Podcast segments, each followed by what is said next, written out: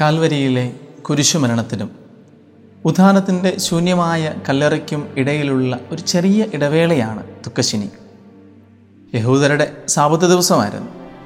എല്ലാവരും നിശബ്ദതയോടെ കാത്തിരിക്കുന്ന സമയം. കാരണം തങ്ങൾക്ക് പ്രിയപ്പെട്ട ഈശോ മരിച്ചു അടക്കപ്പെട്ടു. ഇനി മുന്നോട്ട് എന്ത്? ഇനി തങ്ങൾ എന്തു ചെയ്യും? എന്ന ചോദ്യം. കാത്തിരിക്കുകയാണ്. എന്തെങ്കിലും സംഭവിക്കും എന്ന പ്രതീക്ഷയോടെ.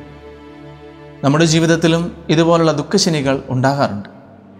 ആശിച്ചിരുന്നതും പ്രത്യാശ വച്ചിരുന്നതും ചെയ്തുകൊണ്ട് വന്നിരുന്നതുമെല്ലാം താഴെ പോകുമ്പോൾ ഇനി മുന്നോട്ട് എന്ത്?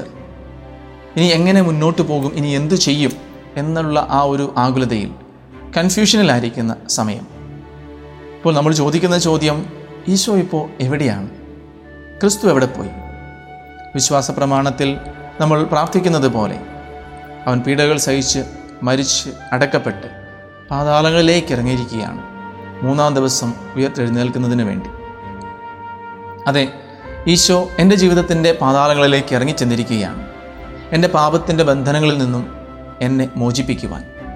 എന്നെ അടിമപ്പെടുത്തി വച്ചിരിക്കുന്ന ശീലങ്ങളാവാം ജീവിത രീതികളാവാം വികാരങ്ങളാവാം കഴിഞ്ഞകാല ജീവിതത്തിന്റെ കെട്ടുകളാവാം. എന്തു തന്നെ ആയിക്കൊള്ളട്ടെ ക്രിസ്തു അവിടെയുണ്ട്. എന്നെ ആ കെട്ടുകളിൽ നിന്ന് മോചിപ്പിച്ച് ഉദ്ധാനത്തിന്റെ സ്വാതന്ത്ര്യത്തിലേക്ക് കരം പിടിച്ച് കൊണ്ടുവരുവാനായിട്ട്. ഇവിടെ പ്രത്യാശയോടെ കാത്തിരിക്കേണ്ട ഒരു സമയമാണിത് ഈ ദുഃഖശിനി അതോടൊപ്പം തന്നെ ക്രിസ്തു എനിക്ക് ആരാണ് എന്ന് കൂടുതൽ എനിക്ക് ബോധ്യം വരുന്ന സമയം കൂടിയാണ്. ശതാധിപനെ ഒന്ന് നോക്കിക്കേ.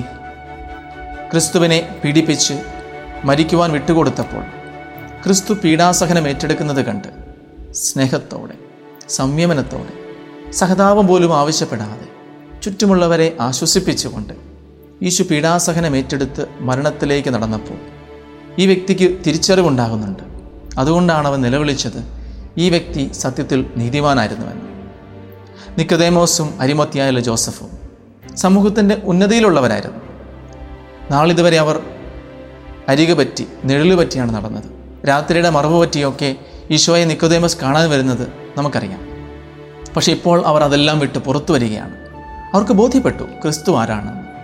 അതുകൊണ്ടാണല്ലോ തിരശ്ശീലയുടെ മറവിൽ നിന്ന് മുന്നിലേക്ക് അവർ കടന്നു വരുന്നത്.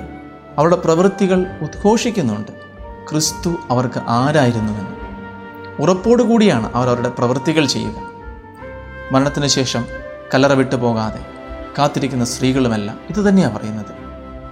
ഞാനിനി സങ്കടപ്പെടേണ്ടതില്ല. സംശയിക്കേണ്ടതില്ല. എന്റെ ഗുരു ആരാണെന്ന് എനിക്ക് ഉറപ്പ് വരുത്തേണ്ട സമയം. ക്രിസ്തു എന്റെ ജീവിതത്തിൽ ആരാണെന്നും അവൻ എന്റെ ജീവിതത്തിന്റെ പാതാളങ്ങളിൽ ഇറങ്ങി. കെട്ടുകൾ പൊട്ടിച്ച് പുതിയൊരു തുടക്കത്തിലേക്ക് എന്നെ കരം പിടിച്ച് നയിക്കുകയുമാണെന്നുള്ള ബോധ്യം എനിക്ക് വരണം. പുതിയൊരു തുടക്കം. പ്രത്യാശയുടെ സ്വാതന്ത്ര്യത്തിന്റെ ക്രിസ്തുവിനോട് ചേർന്ന് ഉദ്ധിതനിലുള്ള പുതിയൊരു ജീവിതം. അതിലേക്കാണ് ഈ ദുഃഖശിനി പ്രത്യാശയുടെ നോക്കുവാൻ നമ്മളെ വിളിക്കുന്നത്. എല്ലാവർക്കും ഈസ്റ്ററിന്റെ മംഗളങ്ങൾ നേരത്തെ നേരുന്നു. ഈശോ അനുഗ്രഹിക്കട്ടെ. ആമേൻ.